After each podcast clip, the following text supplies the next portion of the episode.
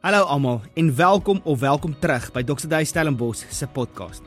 Aan die einde van hierdie episode, neem asseblief 'n oomblik om te subscribe aan ons YouTube kanaal en ons ander sosiale media platforms sodat jy op datum kan bly met wat aangaan hier by Dr. Dave Stellenbosch en ook die inhoud maklik met ander kan deel. Maar meer belangrik, ek vertrou dat die volgende boodskap jou sal inspireer om die volgende tree te vat in jou geloofsjourney. Geniet dit.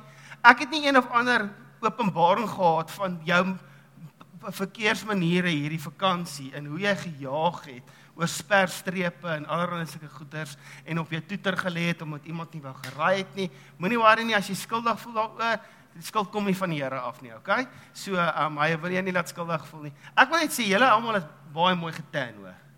En ons van julle wat ek lanklaas gesien het en jy is brein, hoor. Ek wil net sê well done. Die die son was goed hierdie jaar vir jou.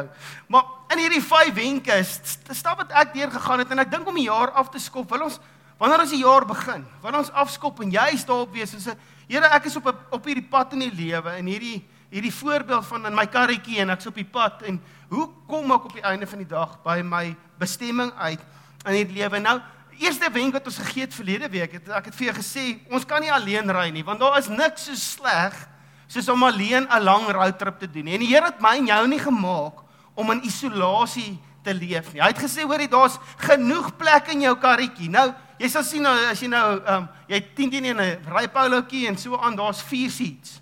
Jy weet en dalk 'n 5de een as jy iemand insqueeze daar in die middel. En almal sê altyd netjie, jy wil nie daar in die middel sit nie, maar okay. Ons kan 5 mense daar insqueeze. En ons praat hierse van ons wil nie alleen gaan nie want ons wil mense deel maak van ons lewens. Ons wil mense in in ons binnekring betrokke hê want Dit is die ding. Partykeer gaan ons deur die lewe en ons isoleer onsself. Die versoeking is daar wanneer dinge moeilik gaan, is om self te isoleer. En ding wat ek geleer het in my lewe, sodra jy jouself isoleer, dan hoor jy net jou eie stem. En dit is partykeer die grootste moeilikheid wat jy vir jouself kan kry. En want as jy die hele tyd jou eie moeilikheid hoor en jou eie stem hoor en ons het input nodig vir mekaar al. Dit is hoekom 'n gemeente lewendig is wanneer mense in groepe bymekaar kom, wanneer ons kursusse bywoon, wanneer ons besig is om manne aande, vroue aande prosesse deel te wees, wanneer ons ander stemme, mense wat selfe hart het as jy om op die einde van die dag um, in mekaar se lewens in te saai. En wat as? Ek weet daar's baie mense wat partykeer krities is daaroor en sê nee, ek doen nie eintlik hierdie ding nie. Um, ek het groot geword in 'n huis waar gesê mense gesê het my saak met die Here het niks met niemand te doen nie. Is dit soos okay. Ek dink Jesus het 'n ander plan gehad want um hy het iets daarmee te doen en hy het dit publiek gemaak en dit is net amazing wanneer mense mekaar bedien en in mekaar se lewens kan inspreek en Wat as jy hierdie jaar die Here vertrou ek Here, ek ken nie ek's nie in hierdie dorp. Ek kom ek het nou net afgetrek. Ek is ek het 'n nuwe werk. Ek ek het nou 'n nuwe huis, nuwe bure. Hou maar, sal hierdie mense in Stellenbosch, hierdie bure. Ander mense, hulle het seker snaakse windjies hierso. Ehm um, en en Here, ek vertrou U dat soos ek inskakel in community, ek ken nie hierdie mense nie, maar ek gaan U vertrou dat U die regte mense oor my pad sal stuur. Dat En dit lyk dalk nie so nie, maar as jy self weer kry en besef jy, wow, Here het hierdie mense oor my pad gestuur. Wat as jy bid daaroor en sê Here, vir wie stuur U vir my? Wie moet ek in wie se lewe moet ek insaai op die einde van die dag? So ons wil nie alleen gaan in hierdie lewe nie. Die tweede ding wat ek verlede week oor gesels het, is ons moenie vreemdelinge oplaai nie. Nou vreemdelinge is mense, ons almal is klein bietjie vreemd. Ehm um, ons is bietjie weird so erns en so aan, maar iemand wat weerder is as jy, moenie hulle oplaai nie. En as ek nou praat van oplaai, praat ek nou van daai binnekring van jou lewe want hier is die ding wat gebeur. Is sodra mense in 'n plek instap en ek dit ek het dit so baie gesien in tienerbediening en studentebediening, jy stap in 'n plek in en die eerste mense wat jou aanvaar en vir jou uitnooi en jy wil deel maak van 'n ding, is gewoonlik jy aan saam met wie jy die pad begin stap. En ons almal weet, saam met wie jy word soos die mense saam met wie jy 'n pad stap. Jy word soos die boeke wat jy lees. Jy word soos wat jy die die grappies wat jy vertel en al daai tipe van goeters. Ons sê hoorie maar Wat is die waardes in my lewe en is die mense in my binnekring is hulle besig om dieselfde waardes te deel met in my in hierdie lewe soos wat ek het. Want dit is krusial want ons kan nie die lewe alleen doen nie, maar ons wil ook seker maak dat die mense, die regte mense ons binnekring is. Nou, die Here stuur ons in hierdie wêreld in om 'n impak te gaan hê op die einde van die dag, maar nie almal gaan deel wees van jou binnekring nie. En partykeer is dit moeilik om daai ding te navigate. Ek weet ek het verlede week hierdie volgende ding gesê dat hierse hoe jy weet iemand is 'n vreemdeling in jou lewe. Iemand in jou binnekring is dat jy twyfel die as jy in hulle teenwoordigheid is, as jy die hele tyd besig om te twyfel oor wat jy doen, wie jy is, wat jou intensies is, wat jou motivering is, dis asof jy konstant besig is om jou waardesisteem bietjie vir bietjie kant toe skuif om in te pas in daai mense se waardesisteem. Dis asof jy partykeer um, hulle op jou waardes neerkyk. Heeltyd jou intensies bevraagteken. Jy kan nie jouself heeltemal wees want jy's bang jy kom in die moeilikheid by hulle. Dis 'n ding wat ek agterkom het in my lewe en ek besef daai is 'n vreemdeling in my lewe. Daai persoon is nie besig om dieselfde waardes te deel in my lewe en ek het nodig gehad om 'n besluit te maak en te sê die Here bless jou, maar hierso stop ons journey. Ek jy ek is in daai rigting. Jy jy wou net 'n lift gehad het tot hierso. Ek weet want jy wil doodsin toe gaan. Ek gaan nie soen toe nie. Ek gaan soen toe. En om te kan sê hoorie, ek is ek die Here is lief vir jou. Ek is lief vir jou, maar ek kan jou nie nou hanteer nie. Ek kan dalk later in my lewe, maar hierso is waar ons journey nou moet stop. En dis 'n moeilike ding om te doen want ons wil leef in liefde en partykeer maar hier's die ding. Ek het vir jeugmense gesê dan sien jy hierdie kappeltjie wat mekaar dui, dan sê die uh, uh, die go, nee ek dui hom vir Jesus. Dan sit soos, okay, maar julle is nie goed vir mekaar nie. Ja, maar dalk dan sit weet jy wat Jesus sal self sy redder wees, jy hoef nie. En dan sê okay, wat nou? Dan sê separate ways want julle is nie goed vir mekaar. Hier hier kom groot moeilikheid. Laat Jesus self daai ou red, okay? En want dit is partykeer wat ons voel en net te sê hoorie maar Here ek vertrou U vir hierdie persoon se lewe. Ek weet ek kan hulle hanteer nie. Ek weet ons is nie goed vir mekaar nie. Hierdie verhouding is nie goed vir ons nie. En ek moet hulle aflaai. Nou hierdie week wil ek so 'n bietjie praat oor nommer 3, 4 en 5. Ehm um, en hier is die derde een. Kies die bestemming in lene padkaart. Nou as ons uh, en manne, hierdie is 'n ding wat ons almal aanskuldig is. Is ons kies die bestemming om ons leen nooit 'n padkaart nie. Ons ry net, jy weet.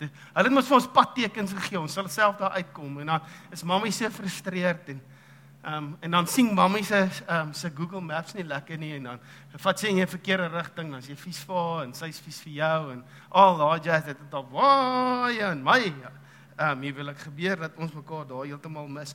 Maar hier's die ding. As dit kom by die pad van ons lewens, wil jy 'n bestemming kies. Jy wil weet waarna toe jy op pad is. Jy weet nie altyd hoe gaan jy daar uitkom nie. Wat is die detours wat jy gaan vat as gevolg van wat ook al pad baan, petrol, jy moet nou slaap, koffie kry, al daai tipe is alles nou spreekwoordelik. Um maar jy het nodig om jou bestemming te kies en al weet ons nie hoe om daar uit te kom nie. Um het ons nodig om te sê hoorie maar ek weet daarom in watter rigting dit gaan. Ek wil net so klousietjie insit. Vandag is 'n baie praktiese woord. Ek ek wou nie nou inklim in 'n diep Bybelstudie nie. Ek wil met jou praat oor jou lewe en hoe jy hierdie jaar begin. So as jy so 'n bietjie voel ja, wanneer gaan ons nou by die Bybel uitkom? Ons gaan nou daarby uitkom. Moenie worry nie. Maar dit is baie prakties want ek wil hê jy moet dink oor jou lewe. Ek wil hê jy moet dink oor die pad waarmee jy besig is. Nou Daar's verskillende seisoene in ons lewens. Ek hoor um Janet sê nou nou ons daar's meer in hierdie lewe as om net groot te word en deur skool te gaan en dit is partykeer asof ons fokus om te leef van seisoen na seisoen. As ek net deur hierdie seisoen gaan kom, dan gaan die volgende seisoen en dan dan sal ek hom uitfigure. Dis as soos my maale, dan het net gehoop ek kom deur laerskool en dan maak ek hoërskool en dan gaan ek universiteit toe, dan los hulle my dan sê okay, chom, jy moet dit self uitfigure.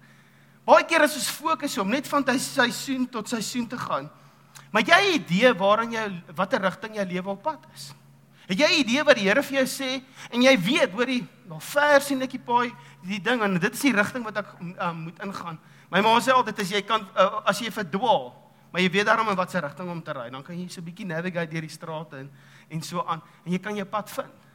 As jy weet in watter basiese rigting jy op pad is. En partykeer stap ons in 'n nuwe seisoen in ons lewens in. En hierdie seisoen en ons het nie geweet waarna ons ons op pad presies nie. Ons sien nie die groter prentjie nie. En omdat ons net van seisoen tot seisoen stap, dan breek daai seisoen aan en dan werk hy glad nie uit soos wat jy gedink het hy gaan uitwerk nie, hè? Het dit al mee gebeur? Dan dink jy hierdie ding dan en dan sit jy daar. Nou wonder jy wat nou? En ek glo die Here het vir ons 'n kapasiteit gegee om proaktief te wees as dit kom by waarna ons op pad is. Dat wanneer hierdie moeilike dinge kom in die lewe, dat ek en jy kan op 'n plek kom wat ons kan stop teken in ons lewens en kan sê, is ek nog besig in die regte rigting? Is ek besig met die regte goed in my lewe? Want dit is een ding, volgende ietsie wat ek vir jou wil, dis 'n dis een ding om 'n begeerte te kry, maar begeerte gaan jy nie by bestemming uitkry kry nie. Maar die regte rigting. As jy die begeerte het om na Namibië te gaan, vir lekker daar in die duine te gaan ry, te vol baie volgereël al daai goedjies. En hier gaan jy. en jy klim op die N1 Noord, dan kan jy so hard bid soos wat jy wil. Jy kan vir Here, Here vat ons veilig na weer toe. Maar as jy op die N1 klip, dan gaan jy op die einde van die dag deur Bloemfontein ry. En dan deur Pretoria en as jy nie stop nie, dan is jy ook by Beitbrug. En jy wil nie by Beitbrug gaan nie. Ek het 'n ek het 'n moeilikheid in my lewe al daar opgetel deur die grense gaan. Jy wil nie so toe gaan nie. Dis nie lekker plek nie. Jy kan bid soos wat jy wil. Here, vat my veilig na my toe. As ek op die verkeerde pad is, dan gaan ek nie daarby uitkom nie. So my begeerte is een ding. Dit is 'n goeie ding. Maar is jy prakties besig om jouself stok te tyd van jou lewe en te sê hoorie maar ek is besig ook en daarom op die regte rigting. Ek is besig in die regte op die regte pad. En weet jy wat is daai ding? Het jy stok getyk van dit? So die vraag is, weet jy waar jy op pad is? Is dit een ding om 'n begeerte te hê vir 'n gesonde huwelik? Ons almal het die begeerte vir 'n gesonde huwelik. Maar wat is dit wat jy nou moet doen en insit sodat jou huwelik gesond wees? Dis 'n begeerte om 'n graad te vang. Hæ? Van ons ouers sit nou hier sê, ja, dis my begeerte dat my kind 'n graad vang. Dis een ding om 'n begeerte te hê, maar dis 'n ander ding om dit prakties te gaan doen. Is ek besig met die regte dinge om te kom sê, hoor ek wil graag geestelik groei hierdie jaar. Ek wil graag deel met hierdie goeders in my lewe. Ek wil graag die volgende ding aktiveer in my lewe. Dit voel vir my die Here sê die volgende ding vir my. En dis een ding om te sê in hierdie nuwe jaar se voorneme te hê. Maar om dit actually te gaan doen. En dis die hele ding. Ek en jy het nodig om ons bestemming te kies. Ons het nodig om te sê waar ons wil uitkom. As jy eendag in 'n gelukkige huwelik wil wees, help dit veel jy vry in die bondel as jy nou jonk is. Wat van jy gaan eerder en jy sê hoor ek kry 'n goeie vriendekring. Mense wat dieselfde waardes as ek deel. En ek begin mense leer ken en ek begin actually 1 Korintiërs 13 vat en ek en ek leef dit in my lewe en dan ek figure uit wat beteken dit om geduldig te wees. En ek figure uit wat dit beteken om vrede te gee, om 'n selflose lewe te leef. Want glo vir my, as jy in die huwelik kom, dit gebeur net, o, nou is ek net lief nie. Mm -mm, jy wil nie dan daaraan werk. Jy wil dan daar dit al uitgefigure hê. En obviously is daar upgrade op hoe jy liefde uitleef wanneer jy huwelik is, glo vir my. Maar dis een ding om 'n begeerte te hê. En is wat is jy nou mee besig? Wat jy opstel vir die volgende seisoen van jou lewe? Wat is jy nou mee besig in jou lewe wat jy opstel vir die volgende seisoen van jou lewe? Wat is dit wat jy mee moet besig wees? Wat jy weet, okay, daar's 'n paar goeders wat ek moet stop. Is amazing en vir elke ding waarvoor jy ja sê, sê jy eintlik vir ietsie anders nee. En wat is die goeders wat jy nou voor moet begin nee sê in jou lewe sodat jy kan ja sê vir die regte dinge? Sodat jy kan sê hoor die Here, dit is nie net 'n begeerte nie, maar ek sien waarna toe jy my en ek kies die regte pad. En dit is krusial vir hom te vra, veral so in die begin van die jaar. Laat ons nie weer 'n jaar het wat ons nuwejaars voornemens het en allerlei goeders en dan nie in April agterkom, ag ek gaan dit nooit doen nie, dan voel jy, uh, okay, volgende jaar. En dan kom jy op die ouderdom van 80 dan sê jy, okay, volgende jaar. En ons het nooit daarby uitgekom nie. Daar is meer in hierdie lewe as om net bloot te bestaan. En die Here roep ons na dit. Nou kom ons by die tweede helfte van hierdie ding is om 'n padkaart te leer. Ek wil weet watter rigting ek moet gaan, weet watter pad ek moet kies, maar nou het ek nodig om 'n padkaart te kry. En daar is mense en hier is die realiteit. Dit is hoekom ons in community moet leef. Daar's mense in hierdie wêreld wat mense in jou lewe wat so bietjie verder af is in die pad in die lewe as jy. En hulle weet 10 teen 1 oor daai seisoen wat jy nou beleef wat so bietjie triekie is, wat nie uitwerk soos jy gedink het hy gaan uitwerk nie. Wat die dingetjies nie, hulle het 10 teen 1 alself deur daai selfde pad gery. En hulle ken die pad. Hulle weet hoe om dit te navigate. Hoor hierso wat sê Spreuke. En dit is so mooi in Spreuke 19 vers 20. Hy sê: "Luister na raad en aanvaar vermaaning, sodat jy die res van jou dae wys kan wees." Die woord vermaaning is vir my so mooi. In Engels vertaal dit nou nie, nie net advice nie, maar uh, accept judgment vermaaning is 'n baie mooier woord, hè? Want dit sê nie net oor die um, ek, ek jy jy gaan is in die moeilikheid. Die vermaaning kom sê as jy aangaan met dit wat jy nou mee besig is, gaan jy jou lewe verwoes. Dit is wat vir my so mooi is vanaand. Hy kom sê hierso, luister na raad. En hier is die ding. As jy in 'n nuwe seisoen in hy instap. En ek wil jou nie offend as ek dit sê nie. Jy het nie 'n klou wat jy wat vir jou kom nie. As jy in 'n nuwe seisoen instap, jy het nie idee wat kom na jou pad toe nie. Maar daar's mense wat alself deur so 'n seisoen is. En as jy connected met hulle en as jy besig om by hulle te gaan sit en te sê, hoorie, leen vir my jou padkaart. Moenie dit so presies so sê nie, want hulle gaan dink jy's bietjie weird. En ons het ons nou net gepraat oor vreemde mense en dan gaan hulle jou aflaai en dan gaan Maar om by hulle te gaan sit en sê, hoorie, ek's besig om hierdie ding te navigate. Is jy al deur dit? Het jy al hierdie ding beleef? Wat het jy gedoen in daai situasie? Wat se raad het na jou kant toe gekom? Om 'n mentor te kry, iemand wat en ek sê altyd vir jong mense, As jy 'n mentor klink altyd so, dit klink so amazing, dit klink so mooi, dit klink so idillies. Ek het 'n mentor. Dan sê dit soos, "Oké, en wat beteken dit?" Nee, ek weet nie lekker eintlik nie, maar om 'n mentor te hê is om iemand te kry in jou lewe wat jy sê, "Hoerie, as iets in jou lewe wat ek by jou wil leer, en ek sal afspraak maak met jou." En ek sal na jou toe kom met vrae. En ek gaan vir jou vra om my te guide en vir my so 'n bietjie die pad te wys in hierdie lewe. So nooit vergeet jy toe Jakob gebore is. Nou ehm um, dis nou ons oudste seun. En toe sê hy uh, alles het mooi gegaan en nou na so 3 dae in die hospitaal toe kom daai nurse daar aangestap en sê sy vir ons, "Oké pappa, ehm um, ons pak nou alles op, mamma en baba en julle kan na huis toe gaan." Sê, "Oké, okay, cool." Ek gaan haal die kar, pak al die goedjies in en ek laai vir Jakob en sy baba stoeltjie figure daai ding uit. Dit is om die eerste keer te doen in jou lewe. Dit vat 15 minute. My het lank gevat. Ek nie nou as hierdie ouetjie nou as nie hy voel ons 'n bietjie los, dan kom jy agter is eintlik hoe hy moet werk. En maak maak die deur vir mamma oop en ek maak die deur vir die nurse oop want ek dink sy gaan saam. En sy sê nee, bless you. En ek dink jou vieslike vrou. En nou moet ek self uitfigure hoe om 'n doek te ruil. En ons het dit uitgefigure eventually. Paar victories gehad en 'n paar glad nie wat moeilikheid was. Ehm um, Eerste 3 weke was lekker. Die volgende 3 weke was nag. Dat ek en Marilet vir mekaar so kyk met seker daar's 'n padkaart in ons oë gewees soos wat die are so loop. En ons kyk vir mekaar en sê is dit nou dit? Is dit wat ons voor opgesal het? Dit dit is wat die ons die Here vir vertrou het, hierdie babietjie wat vir ons so laat lyk. Like. En Ek stap daai een sonoggend by die kerk in. Een van die vrouens kom na my toe. Hoe gaan met die nuwe pappa? En ek sê op. Ek's bewerig. Sy sê, "Hoe lyk julle rotine?" Ek sê, "Wat is dit?" En sy sê, "Hoe oud is jou baba?" Ek sê 6 weke. Sy sê, "Ek gaan vandag vir jou ding stuur. Julle pas dit toe vir die volgende 2 weke en as julle daarvan nou gaan koop hierdie boekie." En sy leen vir ons haar padkaart. Contented little baby beste ding na die Bybel, boek wat na die Bybel wat ons in ons lewens gekoop het. In Lord of the Rings. En um en, wat ons ons lewens gekoop het, want daai het vir ons die padkaart kom gee, laat ons net kon uitfigure. Hoe lyk dit? Ons het die voorreg gehad om hierdie hierdie week vir 'n kappeltjie wat 'n babatjie in Desember gebore is, gebore is, daai selfde boekie te gaan aflaai en te sê, lees hierdie boek, gaan jou lewe verander.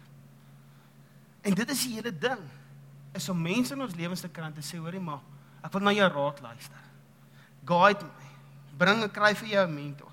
En hier is dit so maklik om by iemand te gaan sit en hoe weet ek hier's mense mentors in my in hierdie lewe? Jy moet betrokke raak. Daar's manne kursusse, vroue kursusse, daar's 'n klomp goeters wat in ons community gebeur. Jy kan nie glo wat by ons mannegroepe gebeur het in verlede jaar. Hoe jong manne saam met oom sit en hoe hulle by mekaar leer. Ek vra op 'n stadium vir een van hulle, hoorie, die ouer ou, ek vra vir hom, hoorie, wat kry jy uit hierdie uit om hierdie ouetjies te mentor? En hy sê vir my, "JT, is dit nie wat dit is om kinders groot te maak nie? Waar ek vat wat ek het en ek help ouetjies om net dieselfde foute te maak as ek nie. Want dit herinner my aan die goedheid en die guns van die Here in my lewe en dit hy sê vir my, daar's 'n upgrade op hierdie op my lewe. Ek is al deur hierdie, maar dit is asof die Here my na deur daai selfde journey vat. It's amazing wat die Here wil kom doen deur jou lewe en in jou lewe wanneer ons in community is. En As jy bietjie verder in die af, pad afstap, wie weet, jy's dalk jy's 'n mentor vir iemand eendag. So luister na raad. Kry hom um hoor daai vermaaning sodat jy met wysheid kan lewe. Vierde punt is let op die padtekens. Party keer dink ons dit is bedoel vir ander mense. Het jy al gesien? Ag, het jy die stopteken gesien hier en ry jy oor die stopteken? En mense in Stellenbosch het nie 'n klou werk in minisirkel nie. Het agterkom mense wat van die noorde afkom. Wees versigtig. Okay. Eintlik in Somerset Wes weet hulle nie lekker hoe werk dit daar nie. Ons het daar 'n bordjies wat sê first at the circle yield to right, okay? So ons daar's daarom tekens en maar nie almal lees dit nie. En hier is die ding van 'n van 'n van padtekens. Dit is juist daar om ons lewens te beskerm. En 'n padteken is daai waarskuwings in ons lewens. Daai waarskuwings wat oor jou pad kom wat vir jou sê, as jy vinnig te vinnig om hierdie draai gaan, dan gaan jy dalk jou kar rol. Want hy het 'n skerp draadjie wat jy nie sien kom nie. Jy dink dit is nog so lekker 70 km draadjie en dan is hy eintlik 40 en dan was daar moeilikheid. En dit is dieselfde in die lewe. En hoor hierso wat sê um Salomo verder. Hy sê 'n verstandige mens sien onheil, sien onheil kom en kruip daarvoor weg. 'n Verstandige mens sien die moeilikheid kom en hy vermy dit. Met ander woorde, 'n verstandige mens hy die pad dop en hy sien die tekens van hier kom moeilikheid, ek kan nou 'n bietjie vinniger ry, hoor hier kom nou 'n tonnel, ek my ligte aansit, al daai tipe van goeders. En verstandig is het die vermoë om tekens raak te sien. Let op wat met jou kinders aan die gang is. 'n ver, verstandige persoon is betrokke en daar in hulle kinders se lewens, nê? En ons het ek het verlede week het gesê, het net een keer kans om 'n ouer te wees. Jy's net een keer 20, jy's net een keer 30 en jy's vir 30 jaar 40 vir een of ander rede, maar ons het een kans in ons kinders se lewens en hoe betrokke en hoe waar is jy? om tekens in hulle lewens raak te sien dat jy nie eendag by stop en en ek het al soveel ouers gesê ja my kind was nou die dag nog oukei okay. dan se 3 jaar terug en die tyd het so vinnig verbygegaan en ons is nie daar nie wat gaan aan in jou huwelik is jy besig om te kyk na die padtekens in jou huwelik en as dit kom by verhoudings is ons partykeer so bietjie want ons is bang om moeilike dinge te bestuur in verhouding want dit is awkward Dit beteken ek moet nou ietsie sê wat en ek gaan dalk iemand offend of ek gaan dalk nou moeilikheid lok en dan is daar 'n bietjie van 'n fight en is bietjie awkward en so aan. Ons vermy dit want ons hou nie daarvan nie, maar hier's die ding, 'n verhouding is soos 'n binnebrand engine. As jy hom afskeep, gaan jy moeilikheid kry, gaan ergens breek. Net ons almal weet, ons moet elke 10, 15000 km ons karretjies dien. Olie uit, nuwe filtertjies, al daai goedjies, ons verstaan dit. Want anders gaan hy staan. En partykeer is ons so versigtig om dit te doen. Want ons is bang vir die konfrontasie. Ons het nodig om te kyk in ons lewens die padtekens van dinge wat waarskuwing is en hier's 'n teken. As iemand en 'n paar mense in jou lewe al vir jou gesê het van iets wat jy doen, bewuslik en onbewuslik. As dit herhaaldelik gebeur, dan weet jy daai is 'n teken. Veral ook as daai mense mekaar nie eers ken nie. Maar daar's die mense wat dieselfde ding oor en oor en oor vir jou sê. Daai is 'n teken van, hoorie, hier's moeilikheid. As jy agterkom, daar's 'n onvrymoedigheid in jou kinders se harte om by jou uit te kom. Onvrymoedigheid tussen man en vrou om met mekaar te gesels. Onvrymoedigheid in jou company. Dan weet jy, iets is verkeerd. Ons het nodig om aandag te gee aan hierdie dinge. Want as ons dit gaan ignoreer, hy gaan aan en hy sê 'n onverstandige persoon loop oop oop daarin en betaal die prys daarvoor. Verstandige mense sien die padtekens. Hulle kry dit daarvoor weg, hulle vermy die moeilikheid, maar onverstandige mense loop oop oop daarin en betaal die prys daarvoor. Is daar gevaartekens wat jy dalk miskyk? Want jy's net nie lus om dit te konfronteer nie. Is daar gevaartekens wat jy miskyk want jy weet nie hoe jy dit gaan hanteer nie. Jy weet nie lekker hoe om dit te konfronteer nie. En nou hoop jy man net dit gaan weg. Dit gaan nooit weggaan nie. Dit is nodig om dit aan te spreek. En ek wil jou die, net daai vraag vra, wat is die tekens wat jy dalk miskyk in jou lewe?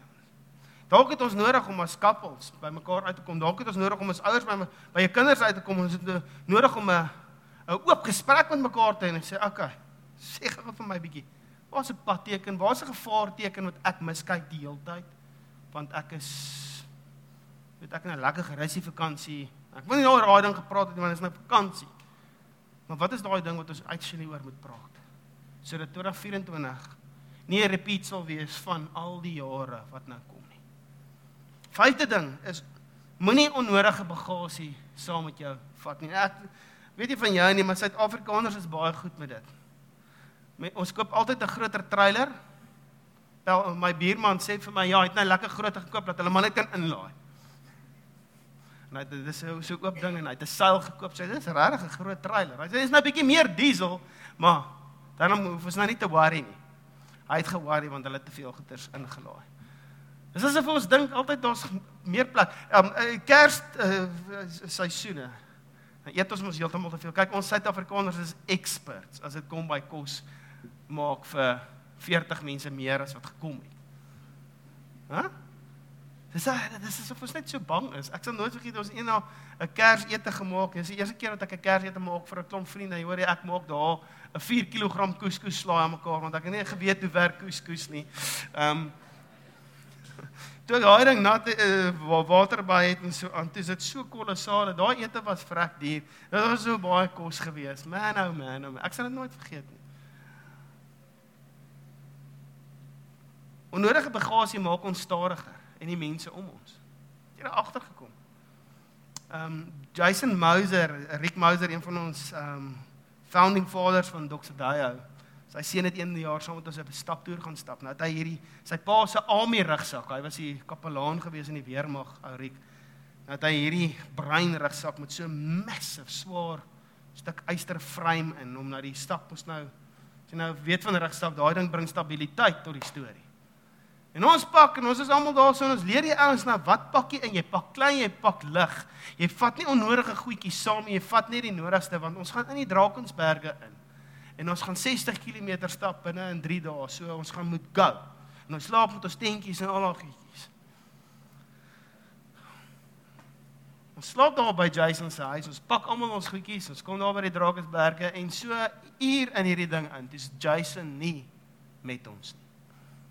Toe kom daar en hy's maar. Ons is Leon hy's maarder as jy uit hom.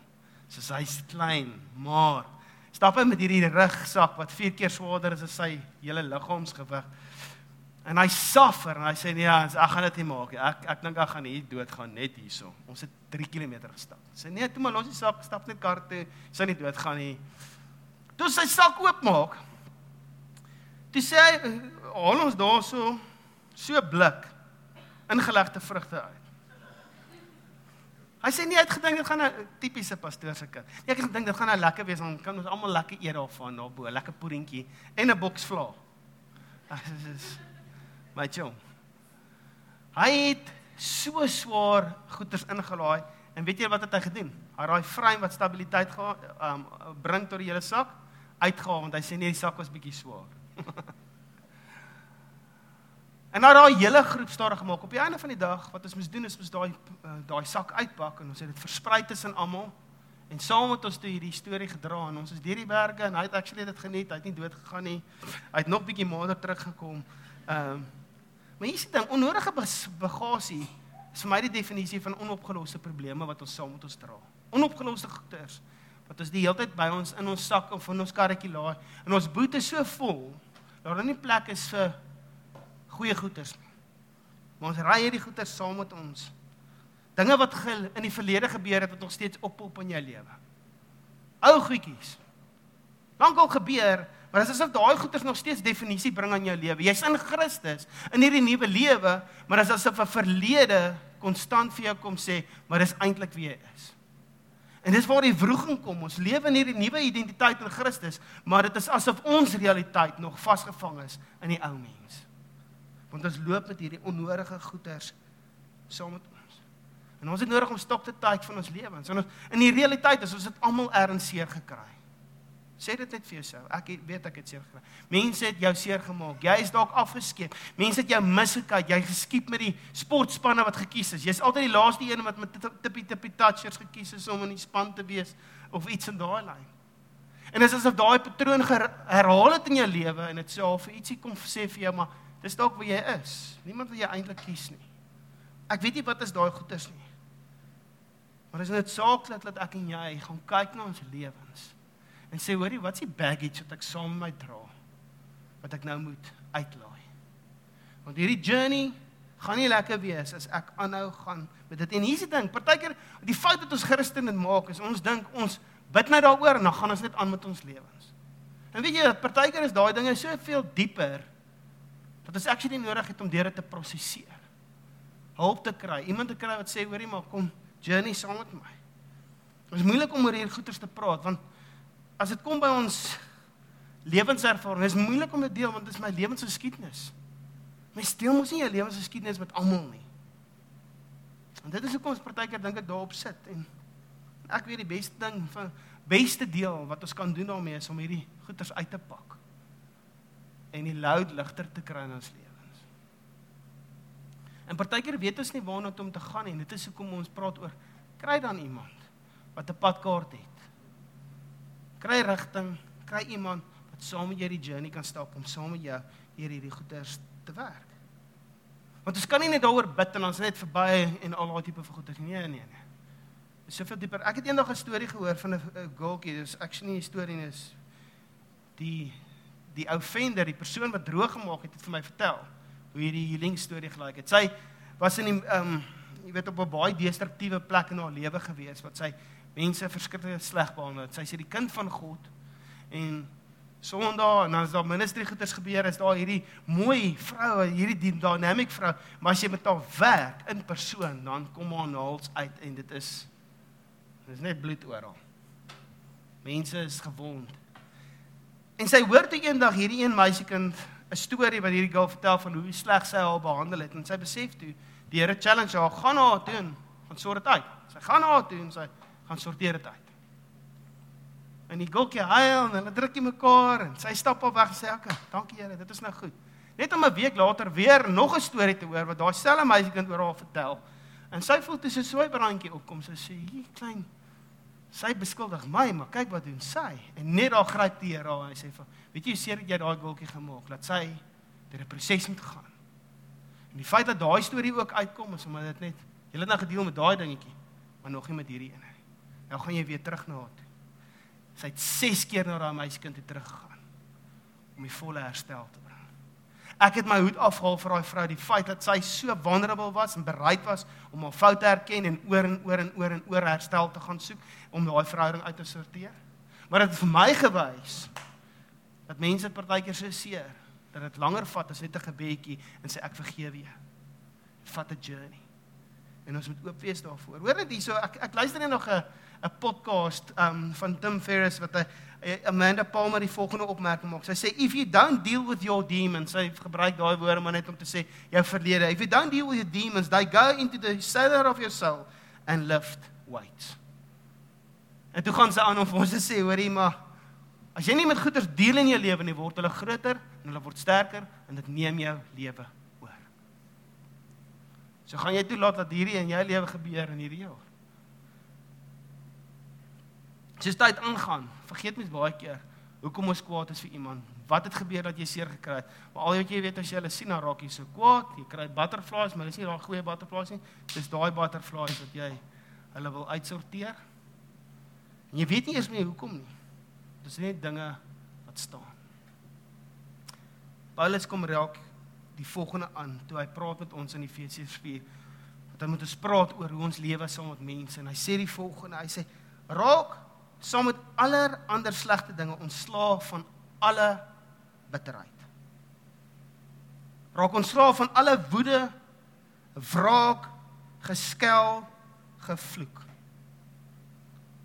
Wees eerder vriendelik met mekaar, gee vir mekaar om, vergewe mekaar soos God julle vergewe het op grond van wat Christus gedoen het.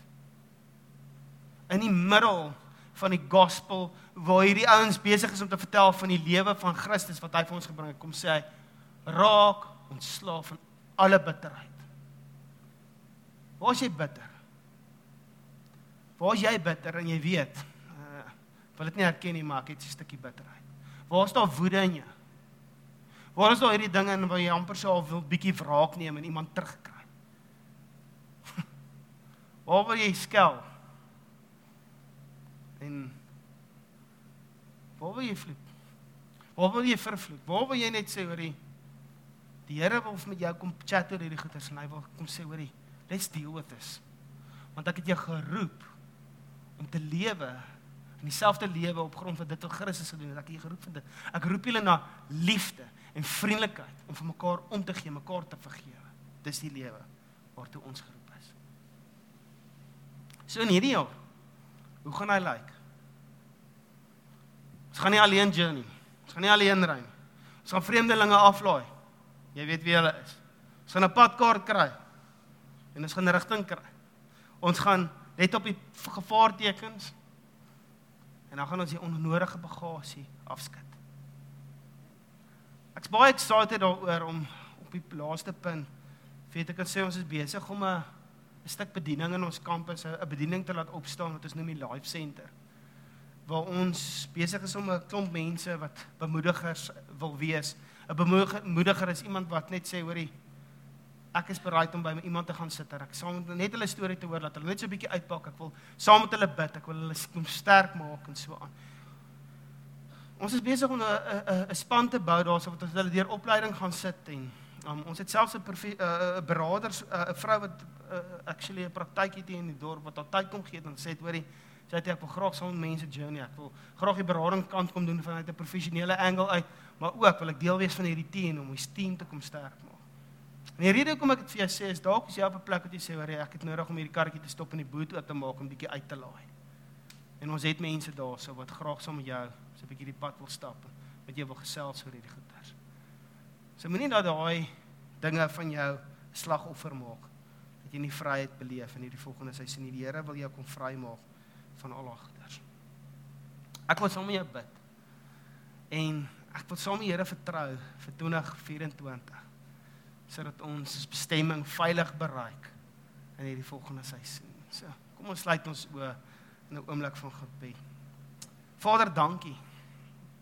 Dankie dat ons so aan die begin van 'n nuwe jaar so 'n bietjie kan kom gesels oor hierdie dinge waar ons eintlik so 'n bietjie kom toepassing soek tot hierdie waarheid wat ons kry uit Spreuke uit.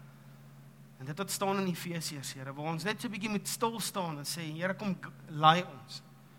Heel eerstens Vader, kom lei ons op die pad van om nie alleen te journey nie. Kom lei ons op die pad van waar ons dalk mense in ons binnekring toegelaat het wat nie goed is vir ons nie, wat ons eintlik aftrek en wat ons dalk vir 'n seisoen moet release.